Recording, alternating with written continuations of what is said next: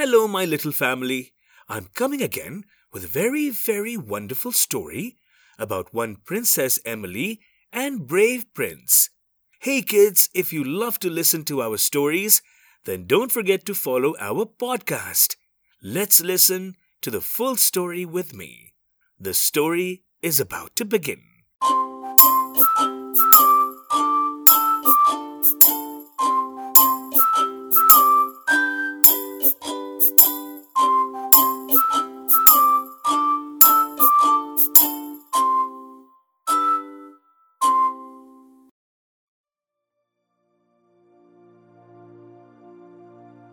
Many years ago, there lived a noble king called Theseus with his wife Hippolyta, the queen of the Amazons, and her niece, Princess Emily.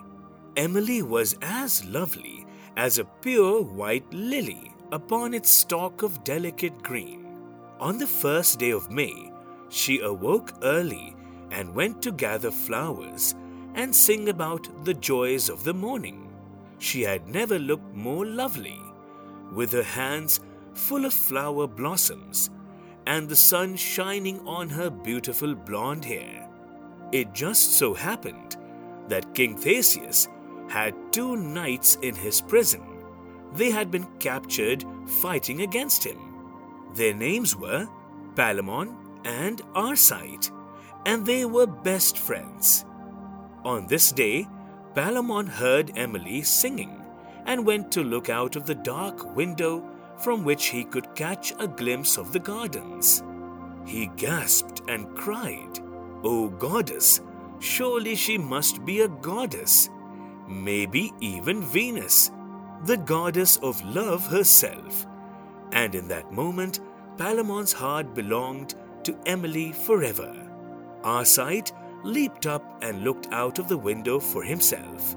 He cried, There's no goddess, but the most beautiful human the gods have ever made. I shall love her all my life. Palamon cried, But Arcite, I saw her and fell in love with her first. Surely you will respect that. Arcite said, You didn't even know she was a human. I fell in love with a girl you only worshipped as a goddess. In just one moment, their friendship was finished forever. Each hoped to win Emily one day, and neither would speak to the other again. Their only joy came from watching Emily walk in the gardens whilst loving her from afar.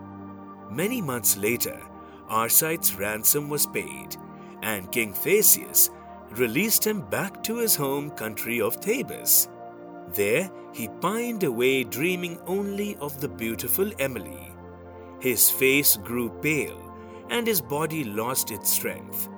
Then he had an idea. He thought, No one would know me now. I shall return to the court of King Theseus as a servant. This he did, becoming a squire of King Theseus.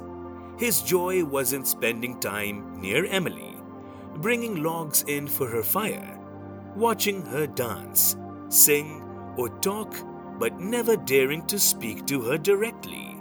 After seven long years in prison, Palamon finally escaped. He went to the forest, and one day, while he was hiding there, Arcite came riding through on his horse. It was May Day once more, and he had come to gather a woodland garland for Emily's rooms. As he gathered green leaves, he sang a song in praise of his one true love. Suddenly, Palamon leaped out of his hiding place and shouted fiercely, Emily has only one true love, and that is I, Palamon. The two men then flung themselves upon each other in a desperate rage. Palamon was like a raging lion, and Arcite like a hungry tiger. Heaven knows how the fight would have ended. But King Theseus came riding by with the queen, Princess Emily, and his court. They found the two men now apart, panting. King Theseus cried, What is this? Who dares to fight in the royal forests? The two men were too angry to be careful, so they told the king their story. Theseus said at last, So, you are Palamon and Arcite. Palamon, who has escaped from prison, and Arcite, who has unlawfully returned to my lands. I condemn you both to immediate death. With tears in her eyes, Emily slipped off her horse and knelt in front of Theseus.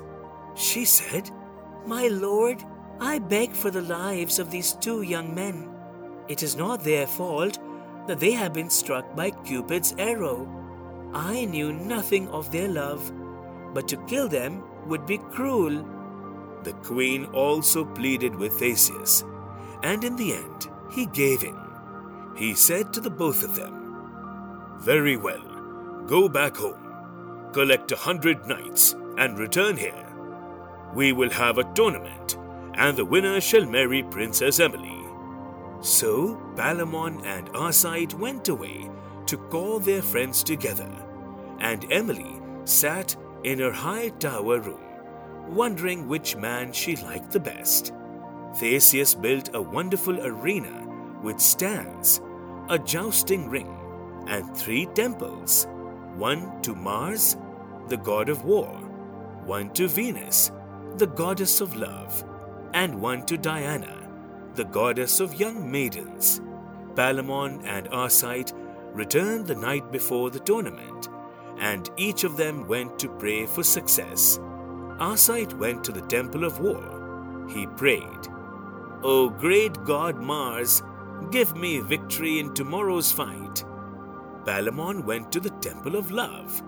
He prayed, O gentle goddess, let me win Princess Emily's heart. Emily went to the temple of Diana.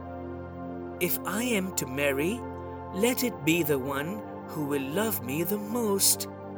The next day, the tournament began. There was a great arranging of armor, fixing of spearheads, buckling of helmets, and polishing of shields.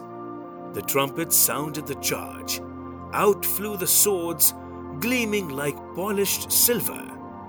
The fight was long, but in the end, Palamon was captured and Arcite was declared the winner. Mad with excitement, he threw away his helmet and rode up the field. But the gods had planned so that all prayers might be answered. Arcite's horse stumbled and fell, throwing him heavily to the ground. He died of his injuries, blessing Emily and begging Palamon's forgiveness with his last breath. So Palamon won the fair Emily, and long did he live in bliss. Emily loved him tenderly, and he served her with so much gentleness that no word of anger was ever heard between them. Thank you, little ones, for listening to the story. Hey, children, if you want to listen to more exciting stories, then don't forget to follow our podcast. We will be back again with a very enjoyable tale. Till then, goodbye, kids.